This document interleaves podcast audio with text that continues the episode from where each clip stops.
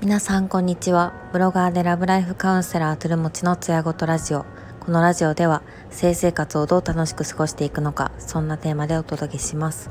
皆さんいかがお過ごしでしょうか？ちょっと今日は帰るのが遅くなってえっ、と晩ご飯を今作りながらのあの録音になるのであの短めになりますがご容赦ください。と言いながらですね、まあ、いつも配信は短いんですが、まあ、無理ない範囲で続けるには一番こう10分以内で終わらすっていうのが私にとってはちょうどいいみたいです。先ほどまで東横キッズの特集をあのクローズアップ現代で見ていました。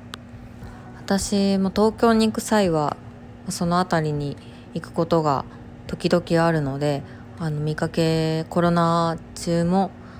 トヨコキッズと呼ばれる子どもたちを、まあ、見ることがあったんですが、まあ、結構こうワイワイ騒いでいてお酒を飲みながら騒いでいてっていうのを目にした時にあなんかこういう界隈があるんだっていうふうに思ってて、まあ、後々そのあの子供たちに対して東横キッズっていうねこう風に呼ばれてるっていうのを知ったんですけど昔から援助交際っていうものがあるし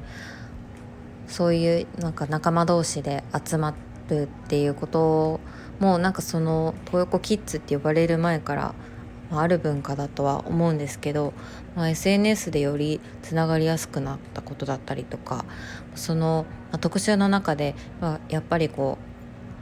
うあの子どもたちがお金を得る手段として、まあ、援助交際っていうのが、まあ、一番こう手っ取り早い方法として、まあ、一つあるっていう話があってそれがどうこうっていう話を私は今回しないんですけどそれに対してあのトヨコキッズに声をかける男性50代っていうところにも取材しているあの黒源のあの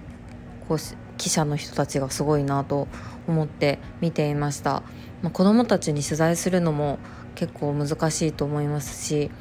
私はもともとこうジャーナリストとしてそういうあのテーマを扱いたいなと思っていたのでその取材力に関心というかあのこうスタッフの皆様にこう敬意を改めてなんか感じるというかある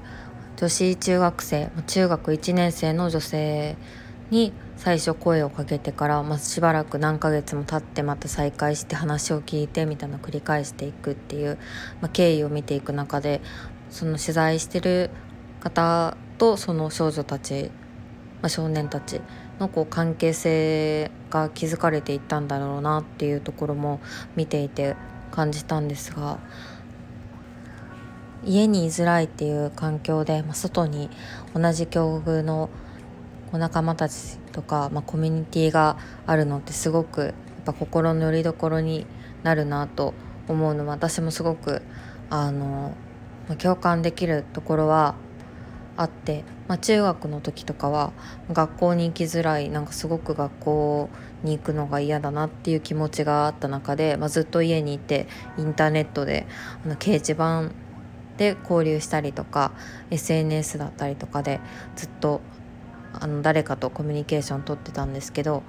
私の場合はそういう外に行くみたいな選択肢がなかったのでインターネットっていう場所にいたんですけど、まあ、それもすごく心地が良かったし、まあ、年代も様々で性別もわからない人たちがいっぱいいたんですけどなんかこ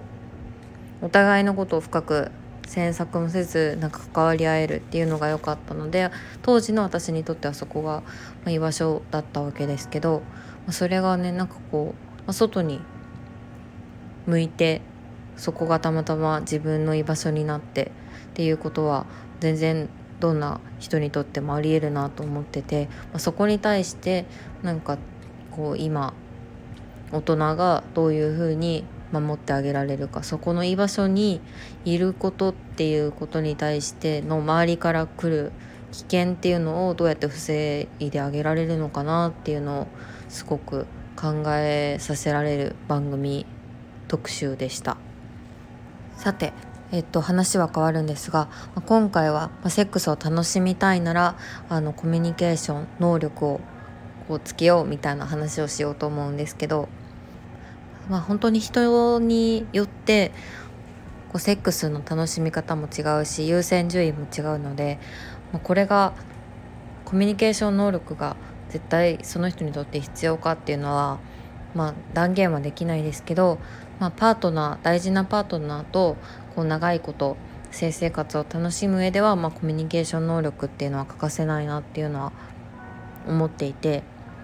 やっぱりライフステージによってそういう性に対する考え方も、まあ、体の感じ方っていうのも変わってくるのでその辺りをあの、まあ、共に過ごしていくパートナーであれば一緒にそこについて向き合えた方が、まあ、悩んだ時にもつまずかないで済むかなと思ったりそれに加えて人がこう快感を覚えると言われているものとして他人他人に貢献することっていうのがあると思うんですけど相手が何かしてくれたことに対してそこをちゃんとあの見逃さずにちゃんと反応を返す。そのコミュニケーションっていうのを続けられると、まあ、好循環っていうのが生まれていきます。こう相手がまあ、得意なことを、まあ、進んで教えてくれてエスコートしてくれたりとかなんか気遣いをしてくれてあの、まあ、家事を、まあ、お互いの家事をサポートしたりとか会えない時の寂しさっていうのをメッセージで補ったりとかそこについて何かこう返そうとかじゃなくてシンプルに「まあ、ありがとう」っていう一言が言えるか言えないかとか、まあ、その本当にしてくれたことに対して何々してもらってごめんねじゃなくて何々してくれて嬉しいありがとうっていう本当にそういう些細なことがあの普段のコミュニケーションもだしセックスっていうところにも大きく関わってくるのでやっぱりセックスをいいものにしようって思ったら日頃のコミュニケーションっていうところもすごいあの向き合うって考える方がきっと豊かになるだろうなというふうに私は考えています。なので、まあ、セックスに自信がないなっていう人に対してなんか言いたいのはよくある、まあ、必殺技っていうような、まあ、テクニックとか、まあ、セックスのテクニック本みたいなものもあるんですけどなんかそういったものにあのこう頼るというかそこを磨くっていうよりかはもうちょっとコミュニケーションっていうところに目を向けた方が案外うまくいくかもしれません。それとやっぱりこう、そういうコミュニケーションとかを学んでいったりとか、まあ、生活習慣もそうなんですけどそういったところを見直した上で自分を大切にする自分を大切にして自分に対する自信をつける、ね、やっぱり自分に自信がつくと相手への接し方も変わりますし自分を愛することができた相手のこともすごく大切なこと大切にすることができるので私が見た中ではやっぱりそういうコミュニケーション能力が、ま、高い人とか自分に自信を持ってそれをなんかこう自分に自信があるけどそれがなんかこう見栄を張ってるとかそういう意味じゃなくて本当に心から自分に自信を持ってる人は相手のこともすごく大切にしてる人が多いのでそういう人にこうそういう人から感じ取るのはまあ、セックスっていうところも満足しているしパートナーとの関係もある程度満足しているっていう人を見かけることが多いような気がします。意外と相手のこう目を見ながら話すってできなかったりするので私も結構こう人の目をじっと見て喋るってすごくあの自分の中を見られるようなこう気がしてあの苦手だなって過去思ってたんですけどやっぱりその辺りって意識しないとこうできないことなのであの最初に結構気をつけるようにしていました。